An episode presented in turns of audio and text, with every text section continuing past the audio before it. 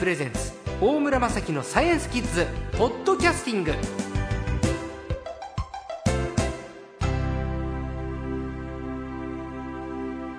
さあ今週のサイエンスコーチは略して最高は虫に関してものすごくお詳しいプチ生物研究家の谷本裕二さんです。こんばんは。こんばんは。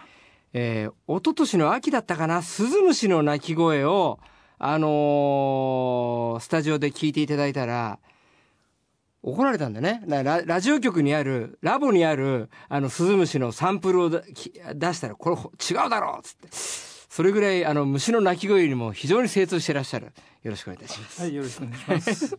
さあ、今日のテーマはね、今冬なんですよ。冬って多分ね、虫と一番縁遠い季節だと思うんですけれど、虫は冬どこで何しているのかと。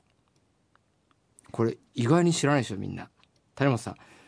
何してんですか虫。そうですね。やっぱ冬は寂しい時期ですよね。寂しい。えーで虫たちもですね、まあ、やることが多分ないと思いましてで大体じっとしてるものが多いですね、まあ、家庭に変なハエがいるとかね、えー、そういうぐらいですよねそうですねあの、まあ、今ハエの話出ましたけども、えー、あの冬にも蚊がいるんですよねええ？いや見たことないあの特に都会ですとまあ、地下街っていうか発達していますよね。そういう中にいる本当名前もねあの地下家科っていう。地下家科地下にいるまあ家科っていう仲間っていうことなんですけどね。そういうのもいるんですよ。じゃあ何都会の暖かいところ、はい。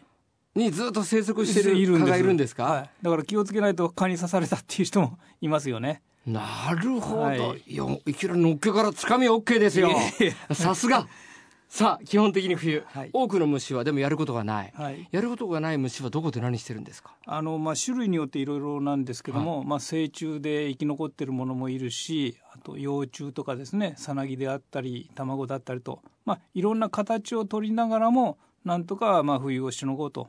いろいろまあ知恵を絞るっていうか考えてますよね。あそっか今儚いけれど、ええ、成虫で生き残ってるまあ代表的なセミ、はい、セミは1週間で死んじゃうって言うじゃないですか。すね、だけど成虫になったまんまなんとなく冬冬の前に虫ってね死んじゃうんじゃないかってイメージですけど、ええ、越冬する虫もいるいるんですね。あの成虫でですね、まあ、越冬できるっていうのは、まあ、数そんなにあるとは思えないんですけども、例えば、まあ、あのよく皆さんお好きな蝶々で言うと成虫で冬を越すっていうのが縦波長っていうのがまあ代表的なんですけども。縦波長？はい、うん、あのまあ名前の通りですね羽を立てるからまあ縦波長と言うんですけども、はい、その中で私が特に好きなのはあのルリルリ縦波というルリ色っていうのはまあ青色ですよね、はい、青っぽい羽の色を持ったあの縦波長っていうのがいるんですけどもそれはまあ冬になるとですね成虫のままでじっとしていて暖かい日には時々あのふわふわっと飛んでますね。へ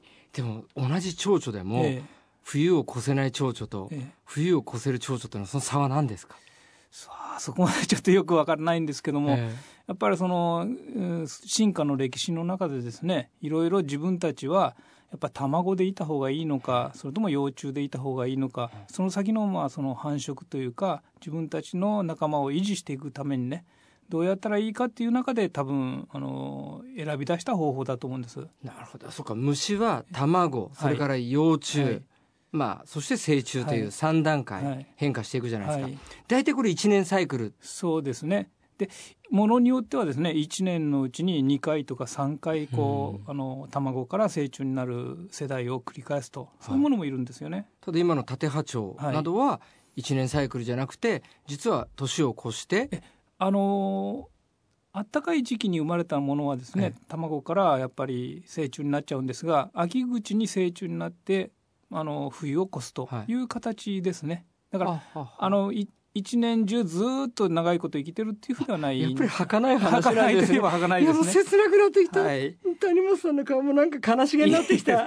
まだ1月なんだけど、はい、すごく切ない。やっぱりやっぱり1年サイクルなんですね。そうですね。いやそっか。あとまあ成虫で言うとですねあの裏銀シジミっていうのがいましてシジミえシジミ蝶っていうのは小さい蝶々なんですがでやっぱり蝶々はいそのシジミ蝶っていうのはあのシジミ貝ってありますよね、はい、そのシジミ貝のように、まあ、小さな蝶々っていうグループなんですけどもあ、はい、あのそのシジミ蝶の多くは卵で冬を越すことが多いんですけども、はい、この裏銀シジミっていうのはですねあのこれも名前の通り裏側羽の裏側が銀色をしているシジミチョウというものでそれがあの冬の間は葉っぱに止まってですねやっぱり成虫のままで越すんですよね、はい、そういったところが、まあ、あの成虫で冬を越す蝶々首都圏でどっかで成虫の蝶々今ね見つけることで。きますか今言ったこの裏銀シジミとかですねルリタテハなんかは多分見つかると思います。どこにいるんだろうか。あの都会でも東京でも大きな公園がありますよね、ええ、そういったところは木がたくさん植わってますんで、え、そのいわゆる常緑樹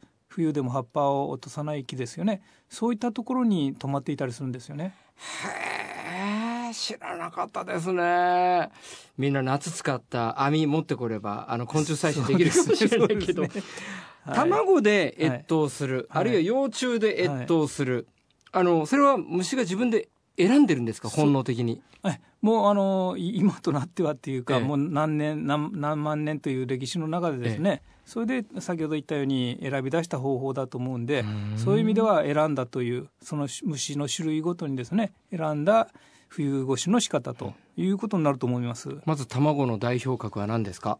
卵はまあ先ほど言ったシジミチョウ蝶々。はい。それが多いですね。ああとですねカメムシカメムシ？カメムシの卵で。ちょちょっと一番嫌やだな あれ。まとわれたら最悪ですけどカメムシは今頃何卵で越冬してるんですね。これもですねあの一括りに虫の場合はできないところがまたすごいところでカメムシっていうとまあ臭い虫の代表みたいに言われますけどもそのカメムシの中でもまた種類によって違ってくるんですよね。で卵であの冬を越すカメムシがいますし成虫でですね冬を越すものもいます。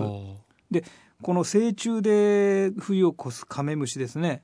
これあの私も好きなものがいるんですけども大きカメムシって言いましてですねかなり大きく大きなカメムシで大人の、うん、指2枚分っていうか2つ分くらいの結構大きなカメムシがいるんですよ。カメムシ指に乗せたくないですけどね。はいえー、でもそのカメムシはねあの黄色と黒の、まあ、模様でしてこれはある程度集団でですね集団といっても、まあ、何十匹はなかなか見つからないと思うんですけども何匹かずつですね葉っぱに固まって冬を越すんです。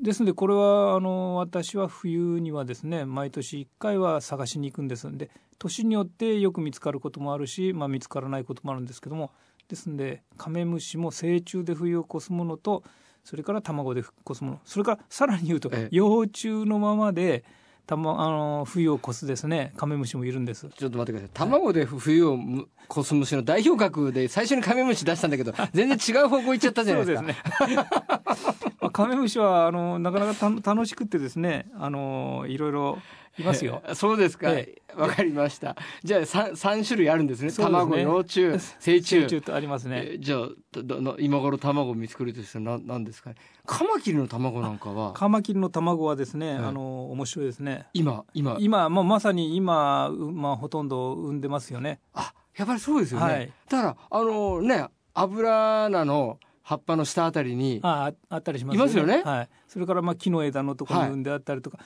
い、えじゃあカマキリは今今の時期はだい大体卵でいる。そうですね。はい。カマキリは成虫では冬は越せないと思います。あのかなり遅くまでですね。生き残ってるカマキリもいるんですけども最終的にはやっぱり卵を残して死んでしまうというのが、まあ正しいカマキリさんの生き方ですよね。もう時間？あらそあらちょっと今冬の虫に思いを馳せちゃった。いやさあ来週もまたお話伺いたいと思います。今週の最高はプチ生物研究家の谷本裕二さんでした。ありがとうございました。ありがとうございました。